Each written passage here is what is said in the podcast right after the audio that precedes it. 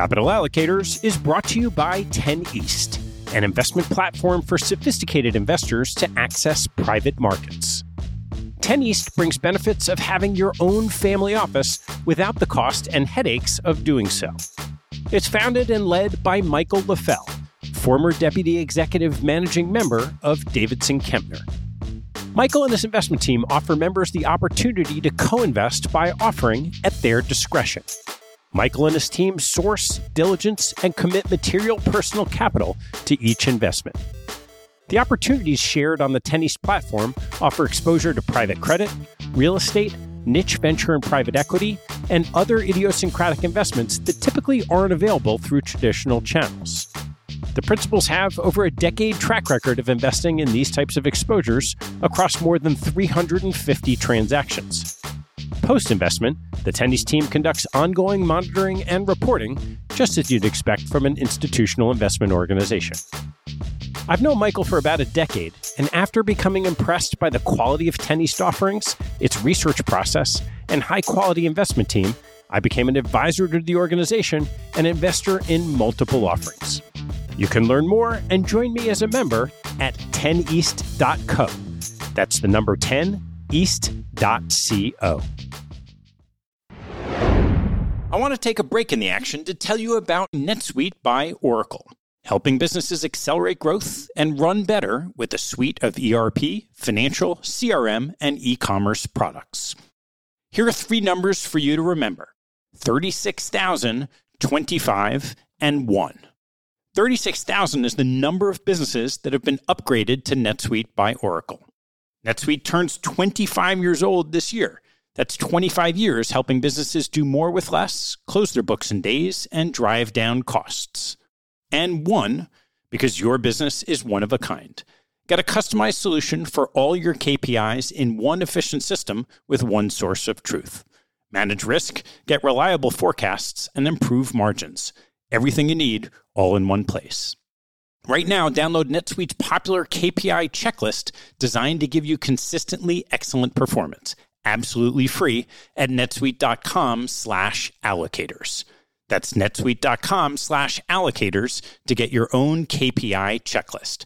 netsuite.com slash allocators. And now, back to the show.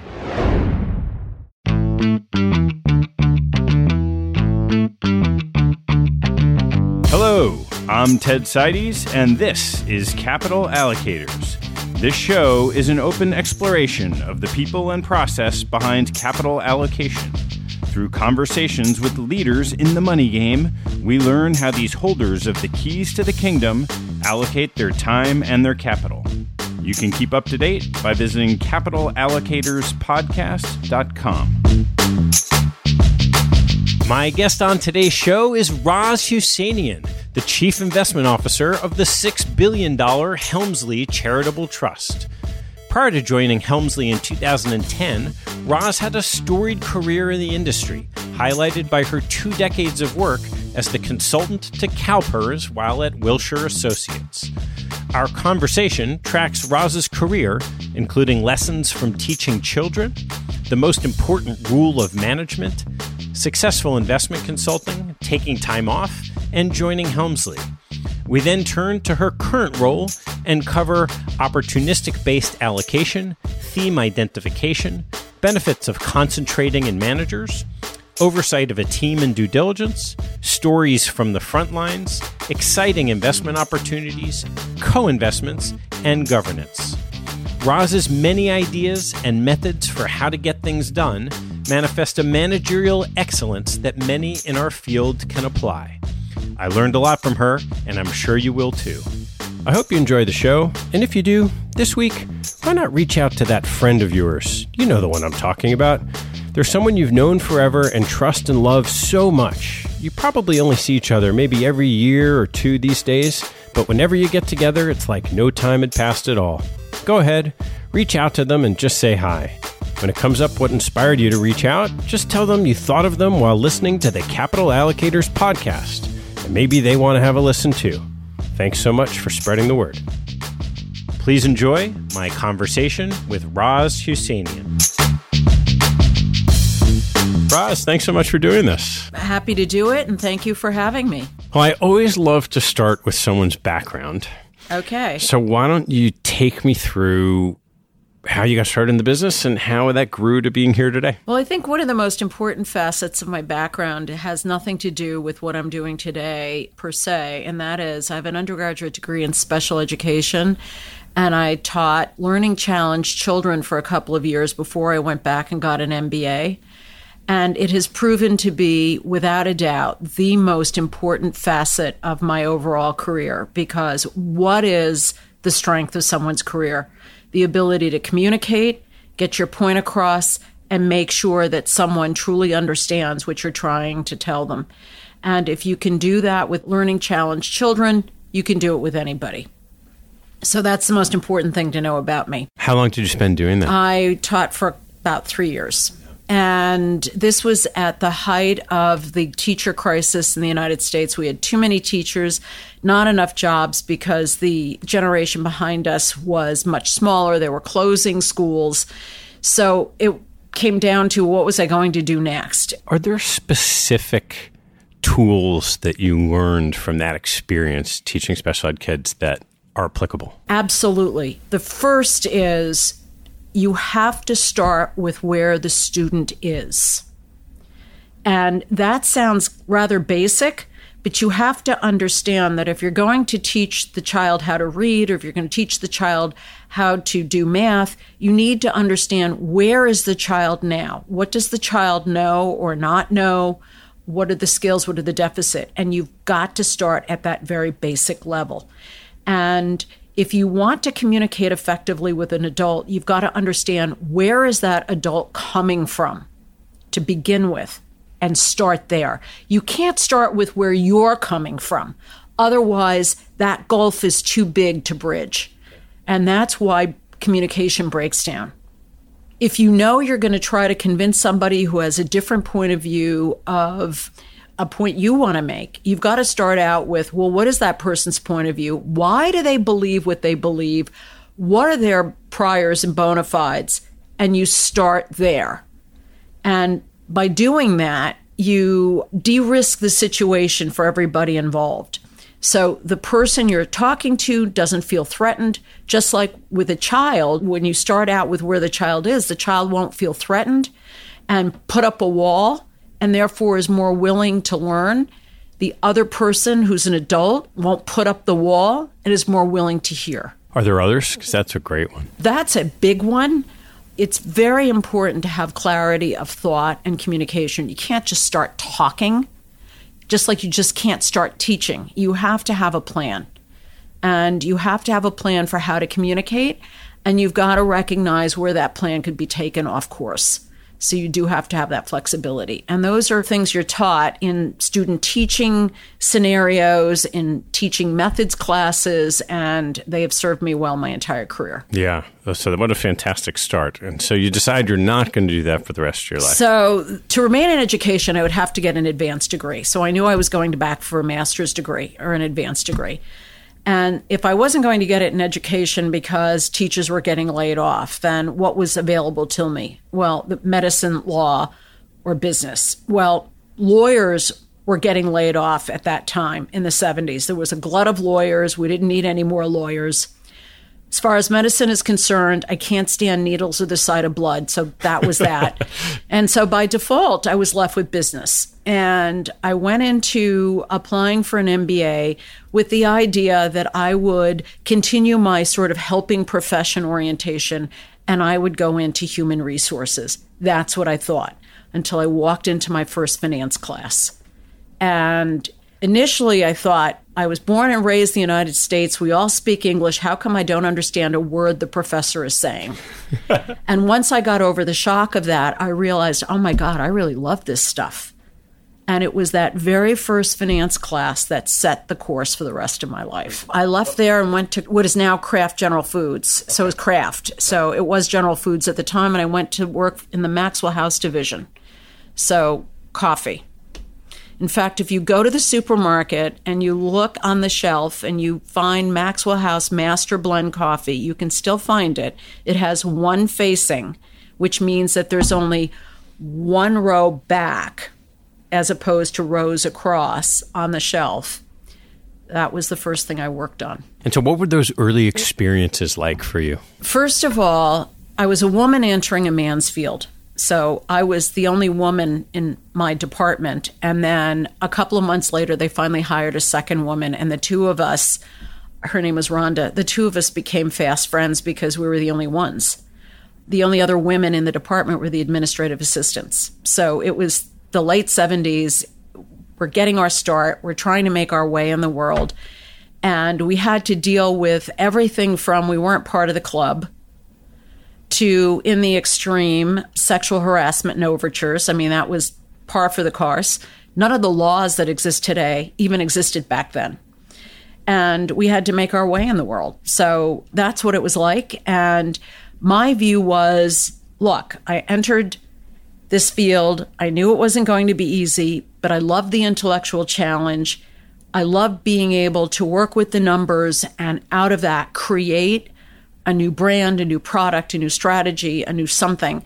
And that was exciting to me. Were there early mentors that helped you navigate those very difficult environments? My very first boss at General Foods was a fantastic guy. He and I got along famously. He was hysterically funny, and he taught me how to bring humor to the party. He saw the funny in everything, and that helped a lot. He was also highly regarded and highly respected, so there was a bit of a halo effect. Because I was working for him, that helped a lot. Whereas my friend Rhonda was working for someone else who wasn't quite as well regarded and as well respected, and she had a more difficult time. So he was a tremendous mentor in getting me going. He taught me the most important rule of management, which is you're a teacher first and I could relate to that. The first thing he taught me about management is that when I did something wrong, the first question he asked me is, Well, what didn't I do for you in terms of either direction or instruction, or were you not ready to handle this? Or the focus was on what could he have done better as a manager. And that was a lesson i took from him for the rest of my career. So when something goes wrong in the office my first reaction is okay well how could i have done this differently for my team? So how long did you stay there? I was there about three years. I was headhunted away by pepsi.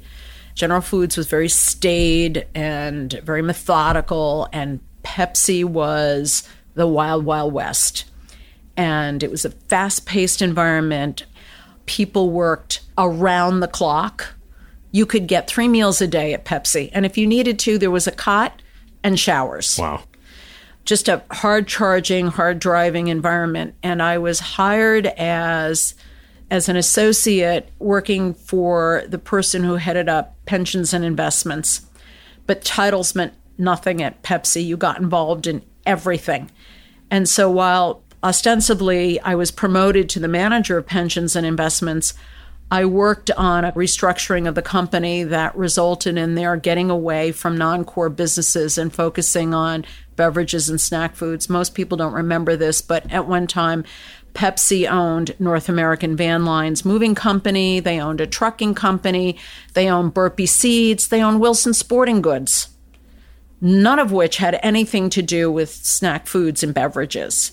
So we worked on a team that quietly came up with a plan to divest of all of that stuff.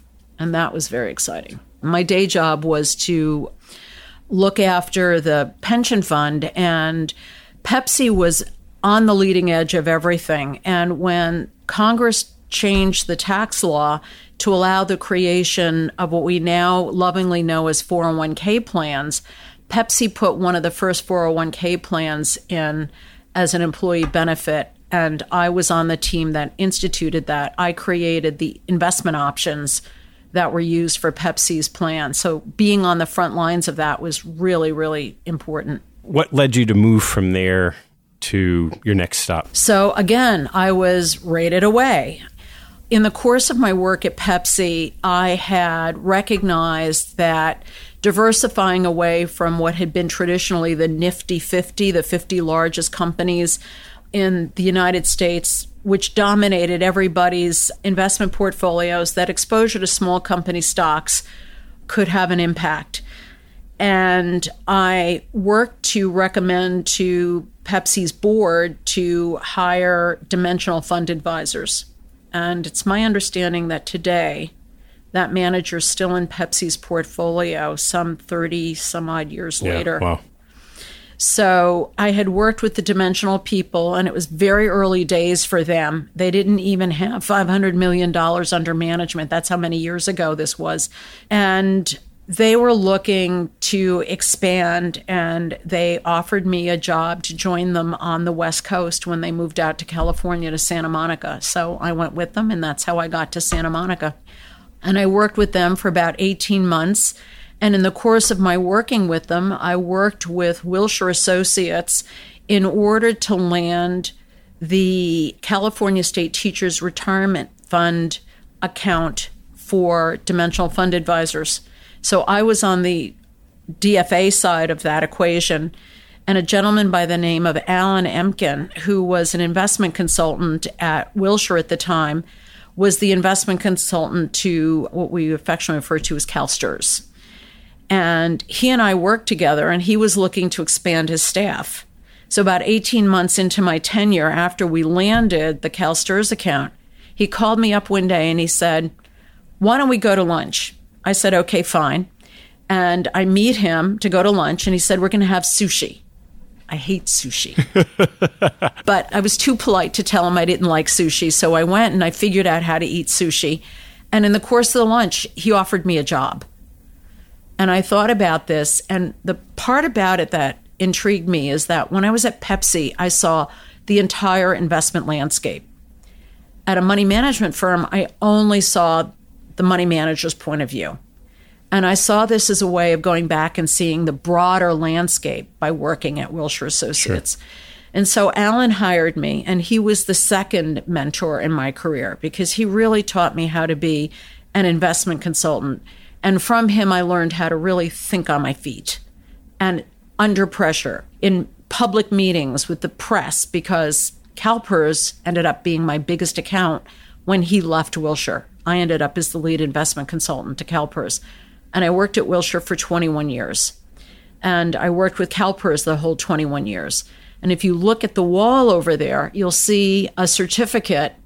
CalPERS gave me a resolution thanking me for my work as a contractor. Usually that was only bestowed upon board members and high ranking employees. I was the only contractor they ever gave that to. And that made my career. That gave me a global presence. You mentioned that Alan taught you how to be a consultant. Right. And CalPERS, I think about two decades at CalPERS, there are all kinds of impressions people have about governance challenges at a place like CalPERS without pointing them you out. You think? what were those tools that you learned to be able to navigate some of those tricky waters? The most important thing that Alan taught me was that it's not about me. Okay, it wasn't about him, it wasn't about me, it was about the client. And you're dealing with the client who's right in front of you. And because of the governance issues and because of the politics, which could change every four years, it was about the client. So by being 100% apolitical and not getting caught up in the client's politics was exceedingly important. The other thing that he taught me, which is really, really, really important, is you never say no to the client. Now, think about that. If you're an investment consultant and there are only 24 hours of the day and you never say no to the client, you're either trying to figure out how to get 48 hours worth of work into 24 hours, or you never say no and then figure out how to give them at least some of what they want so that this way you show them that you've heard them. And that's 90% of what the issue is. The client wants to be heard. So I took that a step farther and decided, well, that's a really good mantra for dealing with your boss. And from that, I never said no to a boss.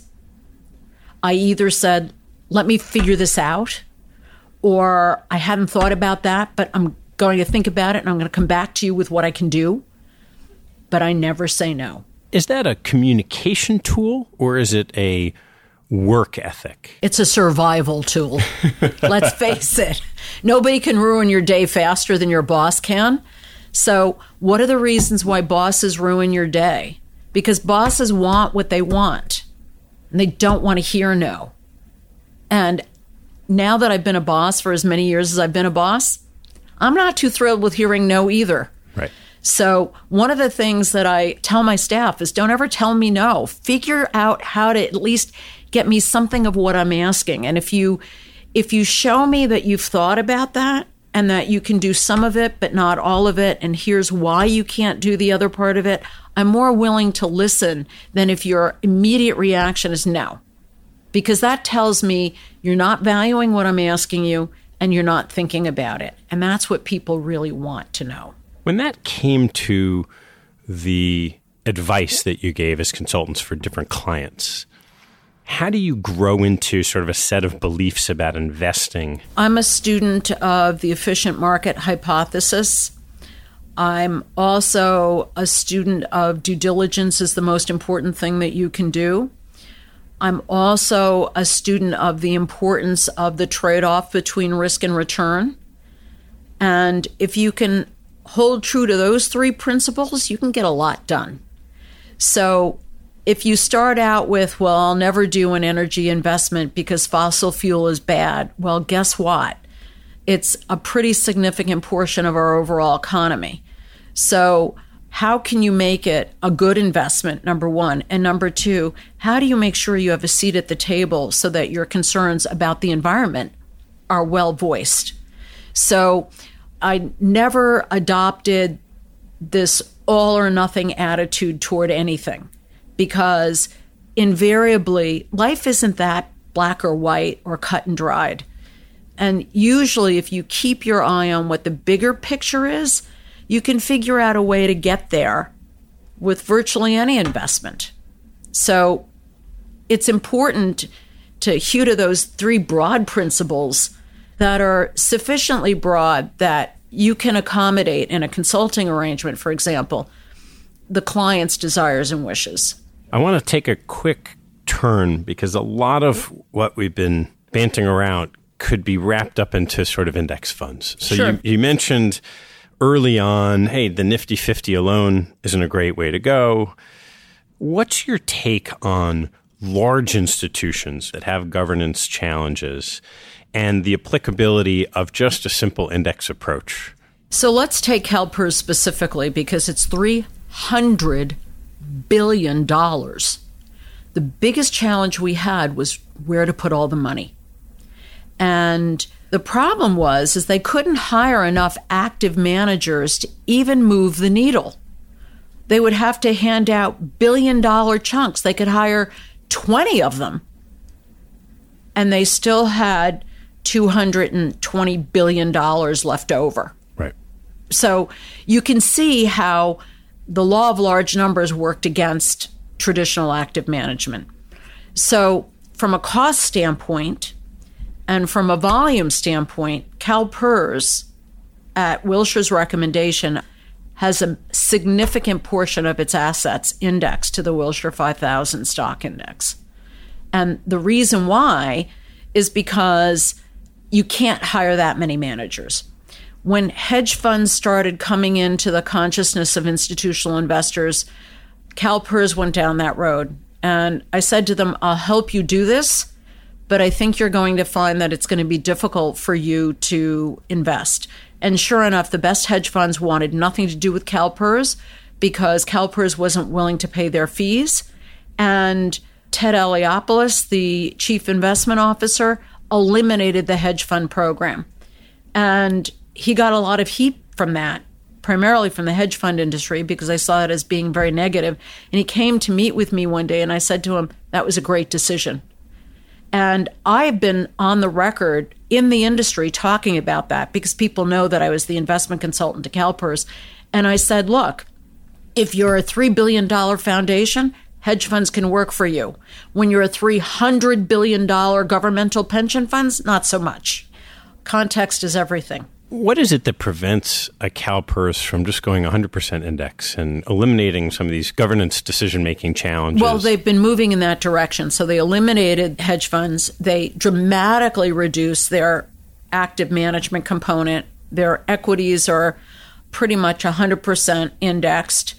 They've internally managed their fixed income, and they've done it in a very modest way. It's not indexed but instead of swinging for the fences, they went for little singles and doubles. Yeah. And that approach has helped CalPERS steadily compound the returns in fixed income. So it has the the ballast effect that you would want in an overall investment portfolio. Because they manage it internally, it's very cost effective and the staff has delegated the authority within broad guidelines as to how to do it and it's worked out very very well. The other areas where they have active management is in real estate and private equity. They brought in strategic partners, Blackstone in particular, to help them on the private equity side. On the real estate side, it actually makes some sense for them to actively manage the real estate. CalPERS is so big, they can go out and buy a shopping center. In fact, at the time when shopping centers were doing so well, CalPERS owned a lot of them in the United Yeah. States, as an example. You're at Wilshire for a long time. Comes time to 21 make- years. And what was the impetus for moving on from there? That is an interesting story. Wilshire's managing partner managed our partner's capital, and he did it by trading hedge funds. And in the early 2000s, there was a scandal in the United States. Wilshire found itself in the midst of an SEC investigation. We found out later on we were not the target the firms we were trading with were the target, but the SEC doesn't tell you that. This And is they- hedge fund trading or mutual fund trading? Mutual Yeah. fund trading, I'm sorry. Mutual fund trading. And the way that uh, our managing partner managed the capital was trading mutual funds. So, to make a long story short, it was three very intense years where my day job was managing all of my clients with the overhang of an SEC investigation. And my nighttime job was going through every sheet of paper that Wilshire published to see if there was anything that the SEC could misconstrue, use against us. And it was a very, very intense time.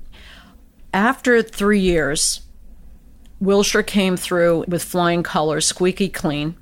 Dennis Tito was the managing partner at Wilshire, is an interesting guy, but I always knew that he was an honest guy, a straightforward guy, and I could take that to the bank. And I knew I had nothing to worry about. So after those three years, quite honestly, I was exhausted. I had no gas left in the tank. And I couldn't even pull myself out of bed to go to work in the morning anymore. I was just really tired. So I walked into the office one day and then I just picked up the phone and I called Dennis and I said, Do you have 10 minutes? He said, Sure, come on down. Went into his office and I said, I quit. And he looked at me and he said, What can I do to talk you out of this? And I said, If there was something I thought you could do to talk me out of this, I would have told you. I said, Look, you gave me a fabulous opportunity and I worked my ass off for you. It was a fair trade, but now it's time to close out the trade. And we left on phenomenal terms, and now Helmsley's a client of Wilshire. So where I worked for them, they now work for me. So I want to get to Helmsley, but I know there was a stop in the middle. There was Clay Finlay. So that was an interesting story. So I left I left Wilshire not knowing what I was going to do.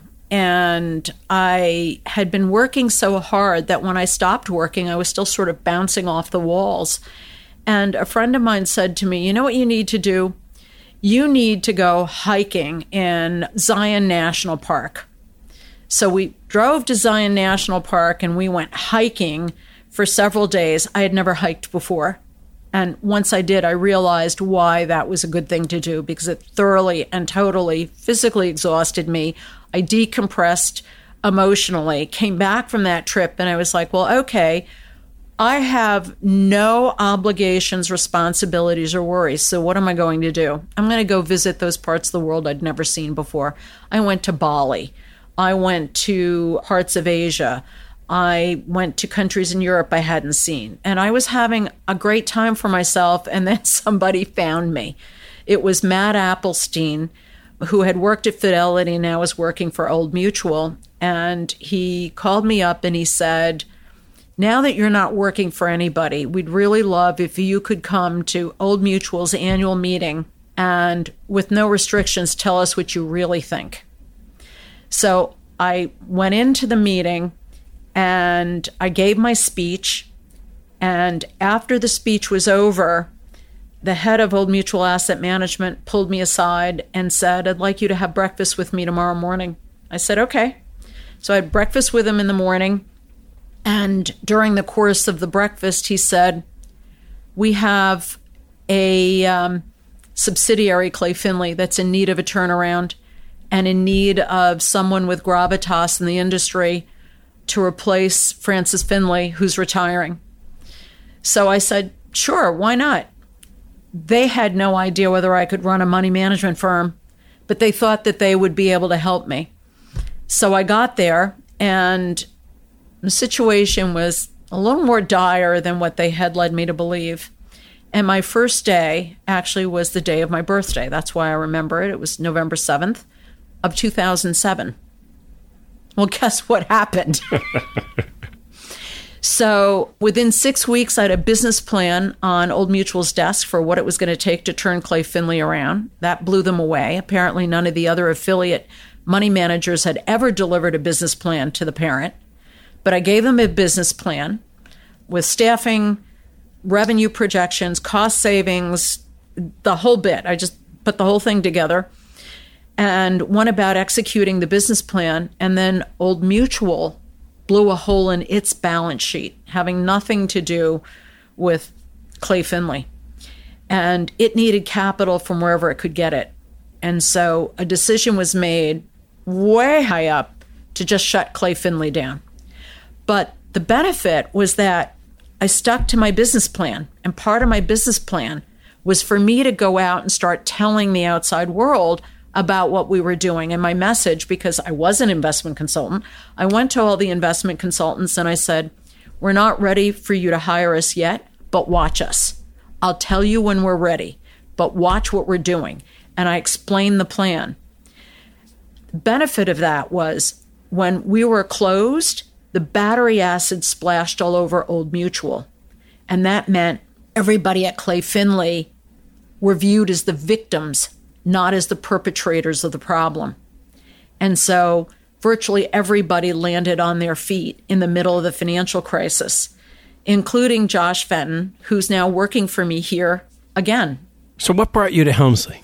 Aha. so, Clay Finlay gets closed.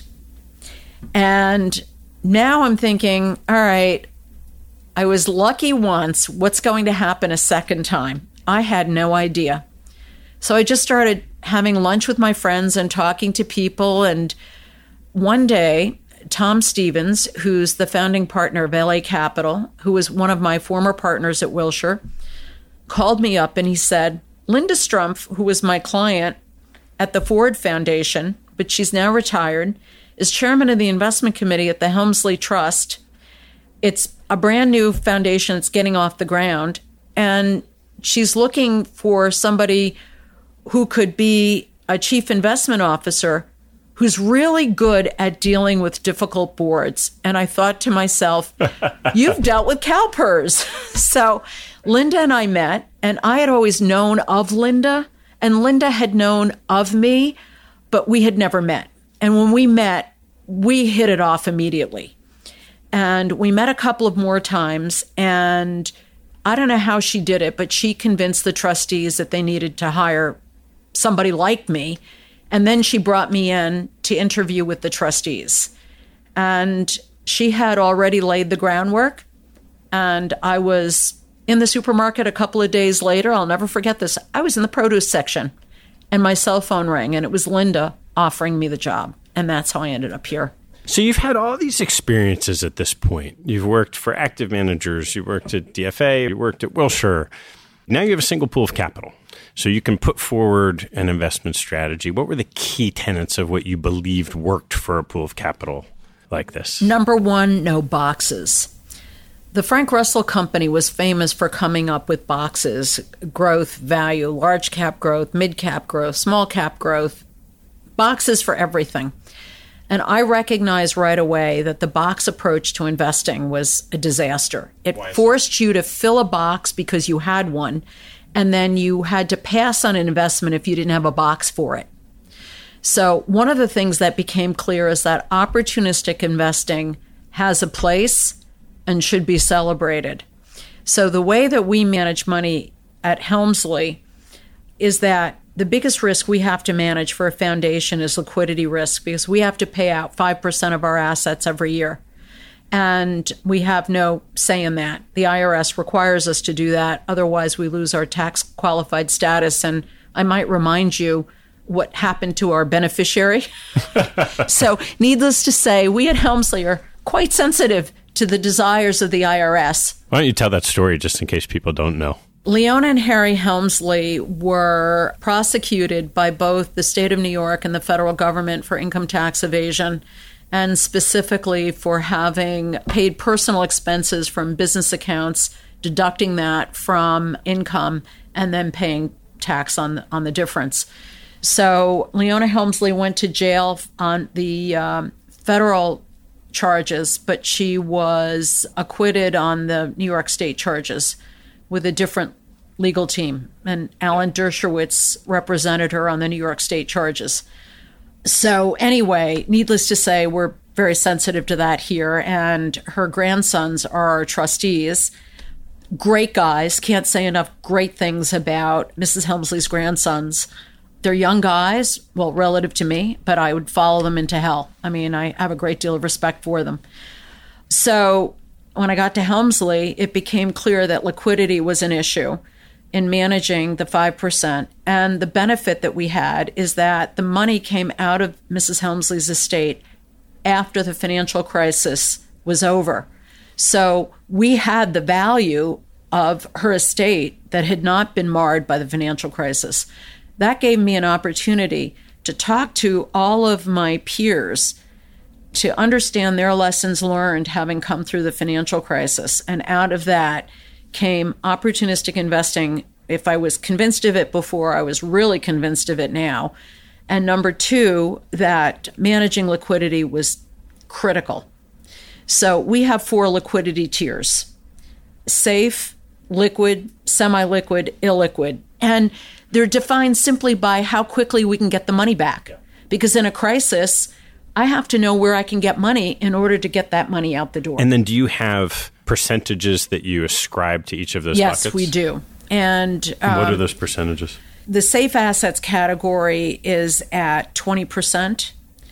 The semi liquid is at 22%. The illiquid category is at 25%, and the balance is in the liquid category. We put the plan together, we presented it to our investment committee, they approved it. We paired it with a committed standby line of credit.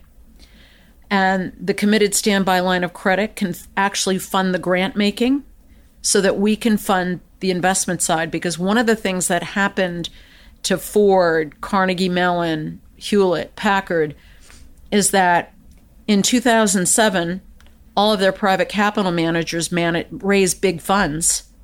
And then when the market sold off, they started hitting them for capital calls. Sure. At the same time, they're trying to get money out the door for their grants. That fight for cash left some of them still permanently impaired. Some of those foundations still have not gotten back to their 2007 high watermark. So we recognized, having learned from their lesson, that if we can fund the grants from a committed standby line of credit, let the markets recover, use our safe assets category to fund the capital calls from our private capital, then we could take advantage of the market sell off, investing at the low, fund our grants, and not impair the financial health, and when markets recover, pay back the loan. Can you talk about how a governance structure works with an opportunistic strategy? Effectively, our investment committee is responsible for overall strategy. They approve our broad policy, so the liquidity tiers and the allocations. They're also responsible for approving new managers. So, the way that we bring opportunistic to them is that we have broad themes that we develop. So, a member of our staff is our director of strategy and research. It's her responsibility to identify broad themes, and we're not looking for her to forecast the themes. We're looking for her to identify the themes that exist, and we want to ride the wave. So, what are those waves today? Healthcare is a big one, longevity in healthcare. As people are aging, their consumption of healthcare is increasing, and their consumption patterns are changing. What people in their 60s and 70s consume are different than what people in their 20s and 30s consume. So people want less stuff when they're older and more experiences. And younger people who are building their families and buying homes and buying furniture and buying stuff. So it's different. And the baby boomers are a major segment of the poor population. So that's a theme that we've been developing. Technology and disruption is another one of our themes. And that's an extremely rich one. And we've been investing in that to the hilt. So you can see that we're not forecasting these things. The marketplace is showing us these themes, and we're just taking advantage of them. How do you think about how much of the portfolio goes into healthcare, technology, and disruption compared to sort of more broader things that you might miss if you're just focusing on the themes? First of all, we don't have set target allocations to those themes because they're opportunistic. We use the themes to help us narrow down where we're going to look because we can't invest in everything. And the themes represent those areas of the economy where we have the highest probability of success because the market is rewarding them right now. So instead of having a specific allocation, we look to find what investments are available and invest in the best of the investments. So that's where the opportunistic comes from. If I had a specific bucket with a target, I'd have to fill it, which means that not only am I investing in the best if I can get into the best, I might have to invest in the second best and maybe even the third best to get my allocation filled. So the fewer target allocations I have, the happier I am. And our investment committee gets it. If I put on a traditional lens to think about the structure of the portfolio as opposed to, say, the liquidity lens, which is one, what does it look like? So, somewhere you have a sheet of paper, you have to understand your risk. You have a couple themes, maybe a bunch of themes. What does it look like, and how do you decide that you're comfortable with what you own? We have a director of risk and operations whose job it is to ensure that we're taking the risks we want to take and we're not taking the risks we don't want to take we have the broad targets. We have themes that help us within those targets figure out where we're looking for investments. And we spend a lot of time on looking at the incremental impact of every investment that we make. The second thing is, and this may help you a little bit, is that we have a maximum of no more than 50 managers, five zero, for $6 billion. That makes us very different from our peers. It also makes the situation much more manageable. So we might have multiple products with a particular manager, but it helps us manage our overall risks because we know a manager will have a similar risk profile for all of their products because it's endemic to their philosophy. And I'm looking for conviction. So, to answer your question, that makes it very important for us to look at the incremental risk and return of the portfolio every time we add or take out a manager. One of the things that we're looking at right now, to give you an example as to how it works, is that in discussions with our, our investment committee, we're looking at the rise of China and how important China's become. And the question is well, should we have a more systematic approach to dealing with China, or should we just be dealing with it opportunistically? We've decided that we want to be a little more systematic about it. We have exposure in our illiquid category. We want exposure in our semi liquid category, and we're going about looking at how to do that. And the team surfaced all in about 10 managers to look at, and they were all over the place. So, our directive to the team was let's think about this. Let's think about what we have already. We can model that. And then look at adding each individual opportunity that you found and figure out where the best risk return trade off is coming from. And let's just say, for argument, it's a broadly diversified, long only manager. Well, if that's the best risk return trade off, now find five others like that and look at the comparison and see where the best trade off is. So that's how we go about it. When you add it all up, where does your risk profile look compared to peers? We're not radically different from our peers because all other foundations have the same objective we have, which is earn back 5% plus inflation to last into perpetuity. Where we differ from our peers is that we're a lot chunkier because we're more concentrated as a portfolio, but our returns and our risk profile are not radically different as a result. And we're a little barbelled. So we're higher in the safe assets category compared to our peers. Robert Wood Johnson, Hewlett Packard, if you look at what their allocations are for the equivalent of our safe assets category, it's more in the 10 to 12% range. We're higher, but we've been far more selective in the private capital range and more concentrated, and that's actually worked for us. Does that lend more private equity than venture? No, we're actually pretty evenly split between them. That's something that we do look at and we do watch. We're sort of a little heavier on venture capital right now. We want to build up our buyout portfolio a little bit more. So we look at that vis a vis how quickly the money's drawn down, how quickly we get the money back. One of the things that's happening to a lot of our peers that we've been able to watch is that they haven't been getting the money back from their venture capital managers as fast as they thought they were. So those tails are much longer. We monitor and we built a model internally to help us forecast out what we think the allocation of private capital will be. We model drawdowns and return of capital, and we can see how the allocations, if we did nothing, just freeze the portfolio here, the way it would play out in terms of our allocations. And that helps us determine what we need to focus on more. So let's start diving into the investment process, and we'll just start at the top and work down. How do you think about sourcing managers? I allow the staff to follow their natural curiosity.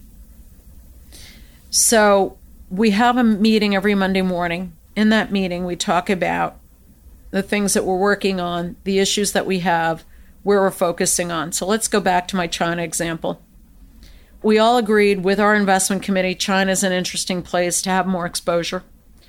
I never said to them long only, hedge funds, whatever. I just said, well, think about this and I allowed them to go out and find the best managers they could. And then after they came back with a team of managers that were all over the place, now they could see uh, we need to organize this a little bit better. How many people are, are out running around looking for those managers? Six. And they're all some generalists of some. They're all generalists. Okay. Everybody's a generalist and they're different levels. And I run a very flat organization my associates, my investment officers, and my directors, who are all responsible for managers, have equal opportunity for sourcing and doing due diligence. And by allowing the younger people to have the same authority to source a manager, I get some very interesting findings because they're not burdened with sort of the biases that people with more experience have. The other thing, too, is that by not dictating where they're going to look and letting them find what they find, we get much more interesting managers that way. And as a result, I'd rather have 10 disparate but interesting managers than three managers that are based on what I directed. Yeah. And then out of that, we see what the opportunity set and then we can do our analysis and drive home to an ultimate conclusion. At what point in time will you get involved in imparting some of your judgment on the process? I try not to impose too much of my direction because I really want to see their creativity. But my biggest role is to make sure that policy is adhered to, and we have a due diligence policy. I want to make sure that they've addressed the issues thoroughly. I want to make sure that there have been a sufficient number of meetings, that those meetings are robust. I will go on site with them at a later stage. And when I go on site, I'm watching them, not the managers. I'm watching what kind of questions are they asking? What kind of prep did they do before we walk into the meeting? And my focus is not on them, not on the manager. And they recognize that the pressure's on them to do the work on the manager. Now, if I honestly think they were going to make a big mistake, then I would step in. But there are too many eyes on the manager. And we staff every manager who's undergoing a deep dive for due diligence with a sponsor, a skeptic, and a director. That's above and beyond me. So, with three sets of eyes on a manager, chances are you're not going to make a mistake. That said, we have gotten surprised. It still happens. I'll give you an example where we made an investment where we missed something and we did not make an investment.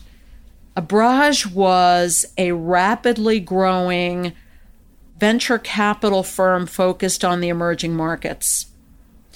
And its founder was a very flamboyant guy. And we were very interested in the emerging markets and specifically venture capital. Three of us flew to Dubai. We did a lot of work on the firm, a lot of work on the firm, but there was something that just wasn't hanging together. And in talking about it, the tipping point came when the founder announced that he was going to raise a $10 billion fund. We all looked at each other and we said, $10 billion in emerging markets private equity, venture capital? The numbers don't add up. And so we just thought there's something not right about that. And we walked away. The founder of the firm is under indictment. He's hiding in London because he can't go back to the UAE because there's a warrant for his arrest.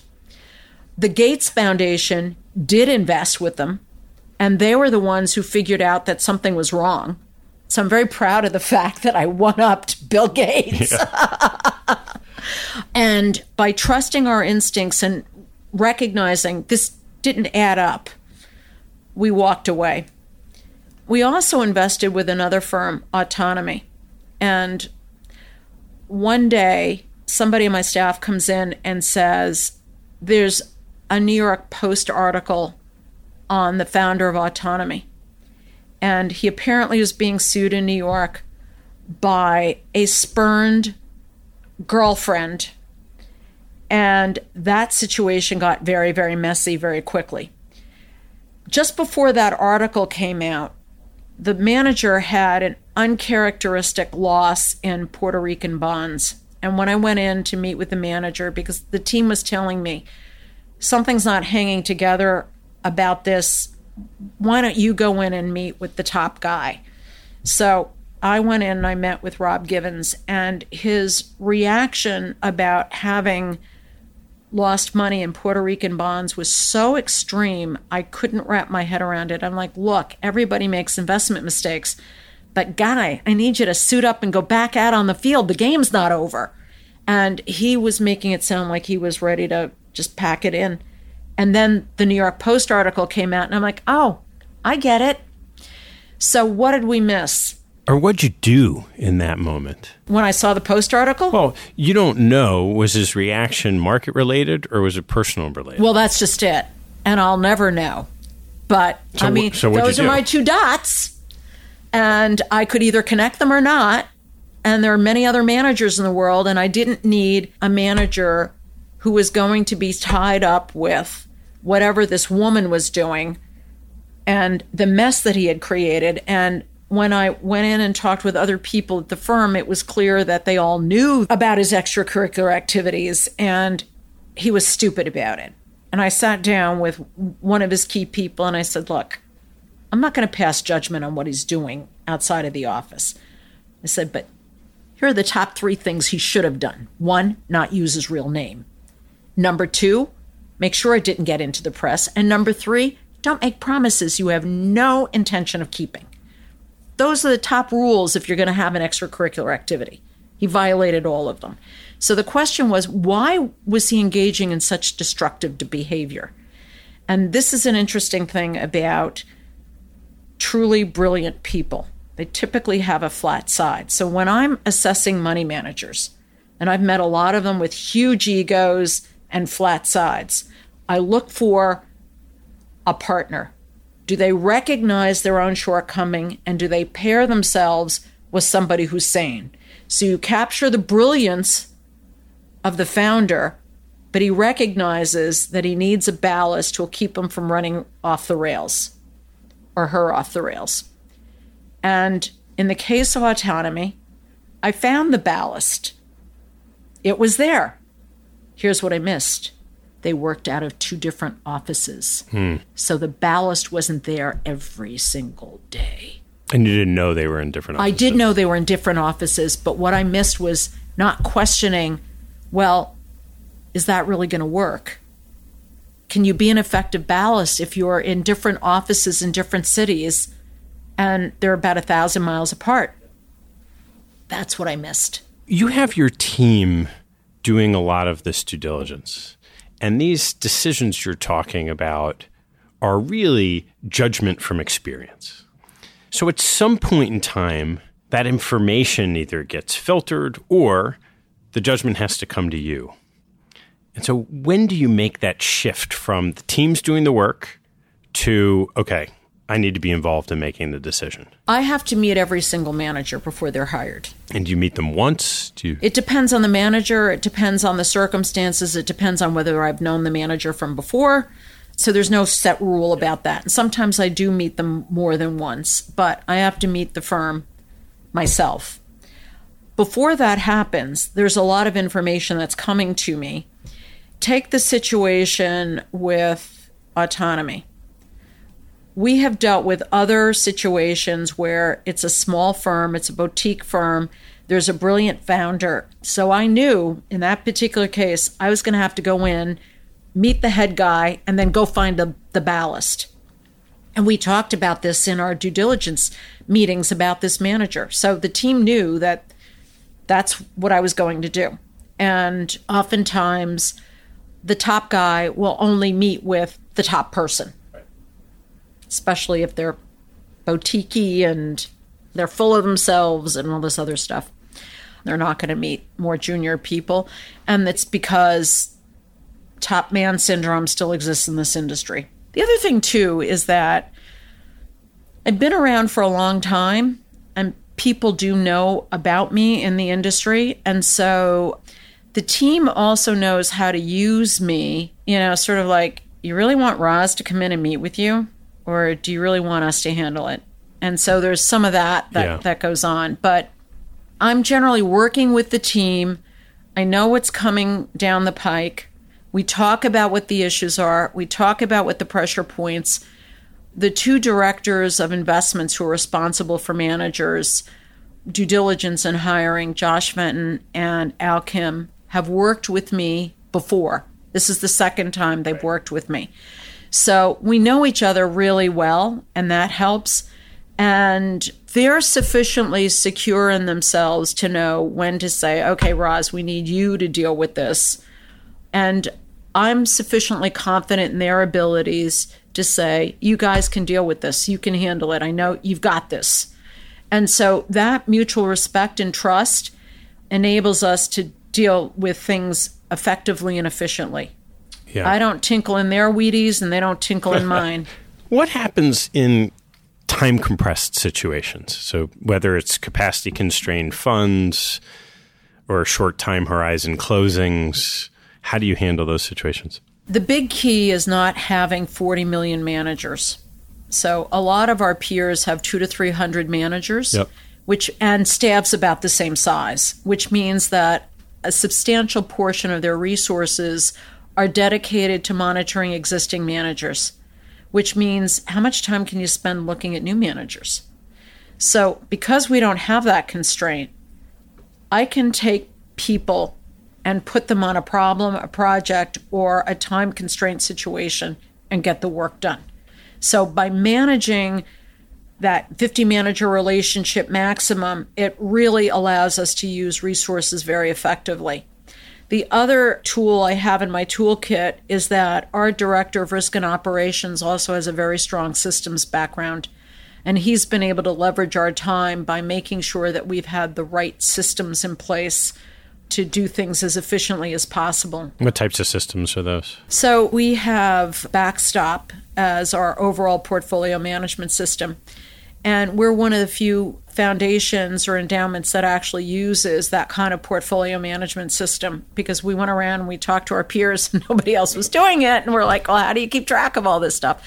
So everybody has access to backstop. Everything is in one place. It makes it easy for us to get through our annual audits the auditor has looked at the system. They're really happy with it. So that's one system. We're working on a second system, a workflow system, to actually interface with our master custodial bank, our finance department, and to really leverage our time in the implementation and execution of what we're doing. So, Backstop is a static repository. It collects information there are some analytical tools, but it, it's not a workflow system to help you get from point A to point B.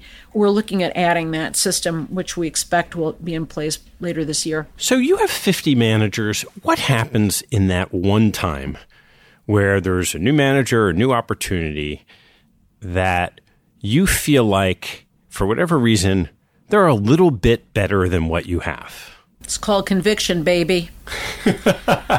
So the question becomes if it is a little bit better, is it enough for you to fire that manager?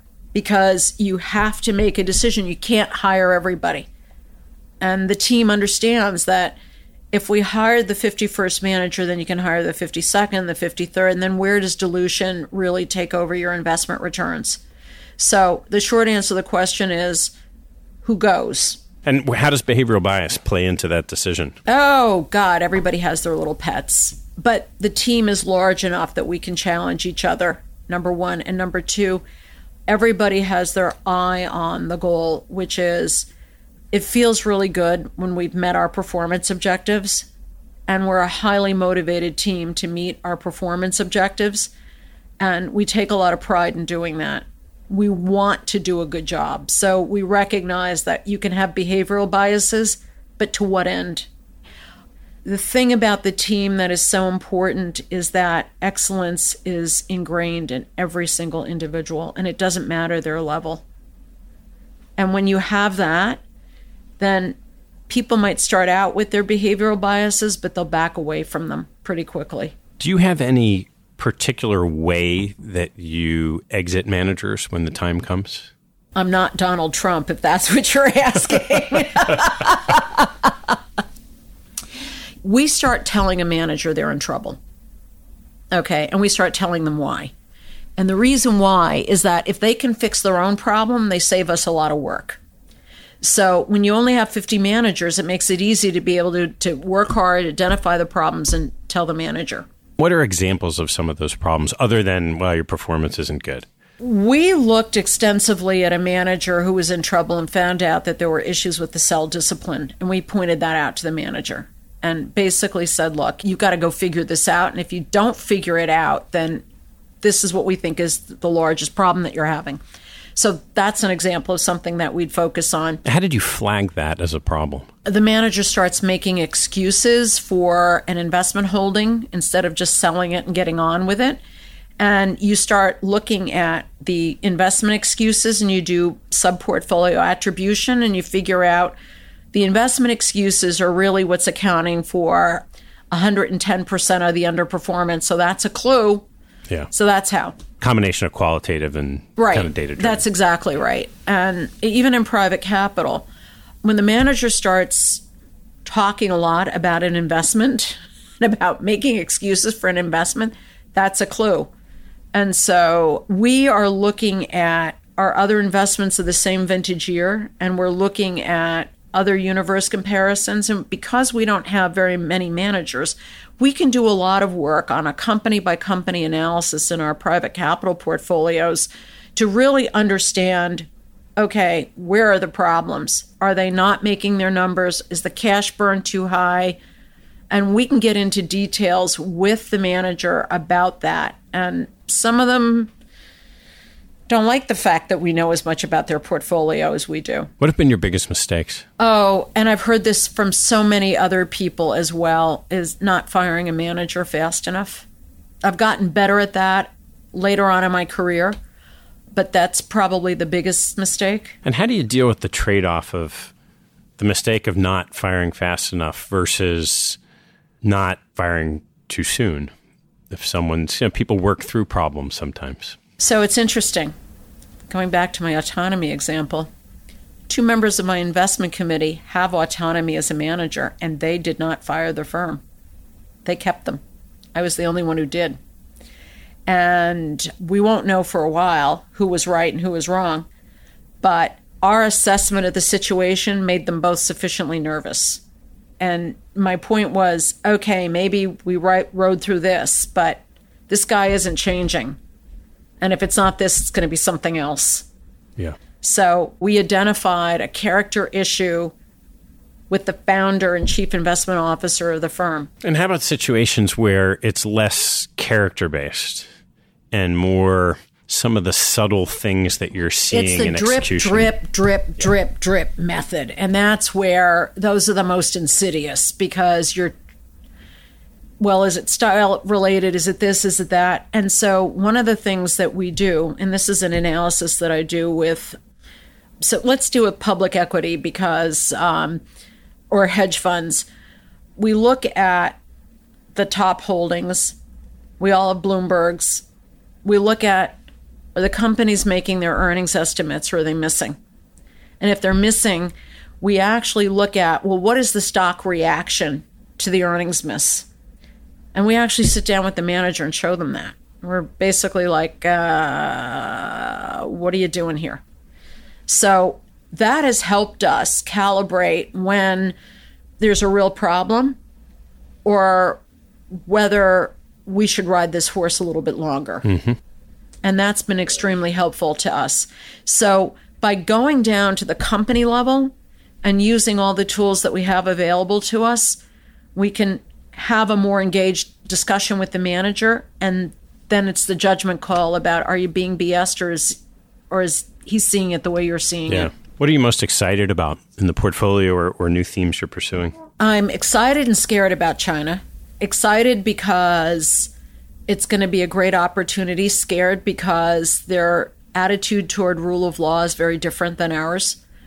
I'm a little afraid of the extent to which China can dominate and if we're invested there, we're contributing to that. So all of that factors into making it really exciting. The other thing that has us very excited is that we think that Silicon Valley is only going to last for so long, if for no other reason. California is becoming very business unfriendly.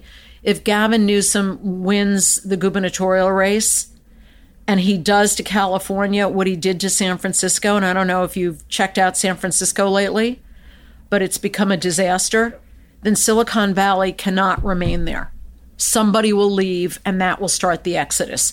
So we've been going around the world Melbourne, Australia, Budapest, Hungary, the East End of London, and we're finding other pockets of venture capital excellence that are just beginning the way Silicon Valley did. We're a big investor in Israel. Big investor. Now, nobody has seen a triple digit IRR out of VC in a long time. I've got one out of one of our Israel investments. So, by looking at areas that are smaller, more up and coming, we've actually been very hopeful that we'll be able to do well. And is it hard to dovetail that with, you know, you run the numbers and you, you need to get 75 to 100 million dollars with each firm for it to fill one of the 50 slots. So we don't have to do it right away. For example, we built up our Sequoia allocation slowly over time. And now we're at those kinds of numbers. By not having a ton of managers And my ability to meet with the general partners directly, I can communicate to them, you're really important to us. We don't have a million of you. And that helps us get bigger allocations Yeah. than what some of our peers get. And what happens over time? So you've been here eight years. Right. And uh, particularly in the private markets, at some point in time, you'll decide you don't want to continue with that manager, but you'll have a long tail of investments. And then you add somebody else, and the 50, if you count the legacy ones, becomes. So, two things. First of all, if we've decided we're not going to re up with a manager, that drops out of our manager count. The other thing that we're looking to do is actively use the secondary market to modify our portfolio. So, we've, we're developing a strategy to, to do that. Yeah. And, And you- we've already sold an investment in the secondary market that enabled us to hire another manager that we thought would do a better job for us. do you participate in co investments? We do. And how do you think about that process? We have a co investment policy. There are a couple of key criteria. First and foremost, we have to be able to comply with the excess business holdings rule that is visited upon foundations by the IRS. And that says that you cannot own any more than 20% of an operating entity, a for profit operating entity. That's number one. Number two, we make sure that the investment is in the manager's wheelhouse, that it's not a fishing expedition on the part of managers. They all have their fishing expeditions. We recognize that not every investment fits neatly within exactly what they said they were going to do. They all have their little wild hair. It's what keeps them occupied. So we have to make sure it's in their wheelhouse. Third thing we look for is that they're putting money in alongside us in the co investment. Once those three criteria are met, we look at well, if we add this to the portfolio, what is the incremental risk? Because it's typically inside the fund as well. And do we have more like it somewhere else? So there's the overall portfolio analysis that's done. And then we do look at income and cash flow statements because it has to be cash flow positive. So we need to make sure of that. But we're not re underwriting the investment the way some of our peers have.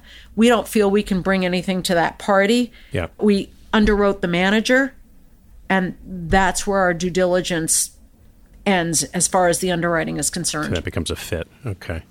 So before we turn to closing questions, I want to circle back to your thoughts on the governance here. Mm-hmm. You said you were walking into a governance challenge situation. Right. How has that evolved over the last eight years? So when I first got here, my authority was a sum total of $100. Anything that related to more than $100, I had to go get permission from somebody. And rather than fight that, I recognized, and this was my CalPERS training, that I needed to earn trust. And that if I work to earn trust, that more will be given to me. And so, one of the things I'm fond of saying to the team is we'll go for the little yeses to avoid the big no. And so, it was very important that we took our asks and broke them into their component parts and asked them in stages so that we never got too far over our skis. So, today, I've delegated authority for everything except broad policy and hiring a new manager. We have an investment committee to whom has been delegated virtually all authority. The trustees appoint the members of the investment committee, and that's the governance structure. What percentage of the time when you bring a specific manager to the committee with the recommendation to hire a new manager does it get turned down? It's only happened once in the eight years that we were here. I learned my lesson fast. And what was that lesson? First of all, we changed the process so that we send out a one pager to the investment committee in advance so that they know that this is a manager we're considering. And if you've got issues and concerns, please let us know about this. Or if you know something about this manager or you've got questions, please let us know. How early on does that one pager go in your due diligence process? At least one meeting before the meeting where the manager could end up being voted on. So there's sufficient time for them to do that. And oftentimes they'll say, because we have a lot of chief investment officers on our investment committee, they'll say, I've had an experience with that manager, or that manager is in my portfolio, I like them, or so we'll get feedback or we'll get questions or whatever. The other thing that we've done is we have two due diligence memos. We've got an internal memo that is extremely detailed. That's part of our record. What we send to the investment committee is something that is no more than five pages and speaks mostly to the fact that we've adhered to our policy so they know that we had the number of meetings we looked at this we checked that we got comfortable with this this is how we got because they're really not in a position to duplicate our work. What they're really there to do is to make sure that we adhere to policy. All right let's turn to some closing questions. What was your favorite extracurricular achievement?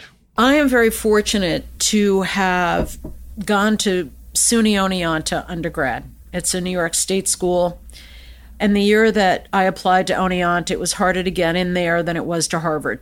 And it was the height of the Vietnam War, and everybody was going to college, and somehow or another they accepted me. I was eternally grateful to them for accepting me, and I had a great four years there. And I turned around and, with my success, helped other students.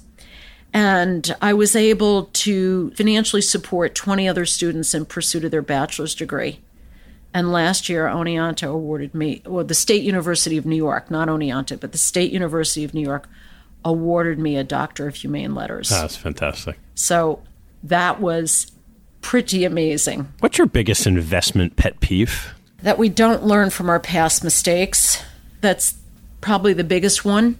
The other is when people are marketing to me, like, know the audience I've seen a lot of movies in my career. I probably know how they end. So please respect that. And that's probably the other one. What's the riskiest thing you've ever done? I am acrophobic, horrifically acrophobic. And last year, I climbed the Sydney Harbor Bridge. And there were two points in that climb where I had a straight view right down to the water and froze.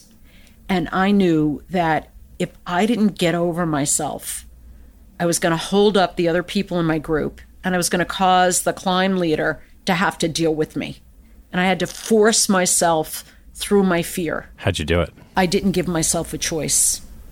I just mentally forced myself to do it because I didn't want to embarrass myself. And then I found out, wow, that wasn't so bad. But that was terrifying to me. I was freaking out before I did it but I didn't tell anybody I was freaking out before I did it. I just forced myself to do it. What teaching from your parents has most stayed with you? Respect. Imagine if we had more respect for each other, for ourselves, for our country, for everything. How much better it would be. Yeah. The importance of respect. What information do you read that you get a lot out of that other people might not know about? I'm a student of history, but I love to read it through the biographies of the people who are part of the history.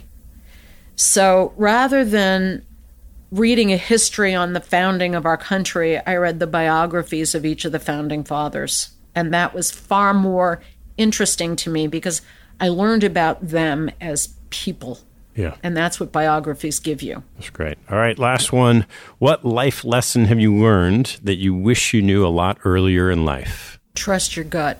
I would say that 98% of decisions are based on my gut. And I spent a lot of time in analysis paralysis when I already knew the answer and I could have saved all that time. Roz, thank you so much for taking the time. Well, thank you, Ted. It's been a pleasure. Hey, before you take off, I've started sending out a monthly email that shares a small selection of what caught my eye over the month. I get a lot of emails like this, and I'm sure you do too. So I'm only going to send no more than a handful of the very best things that caught my eye. If you'd like to receive that email, hop on my website at capitalallocatorspodcast.com and join the mailing list.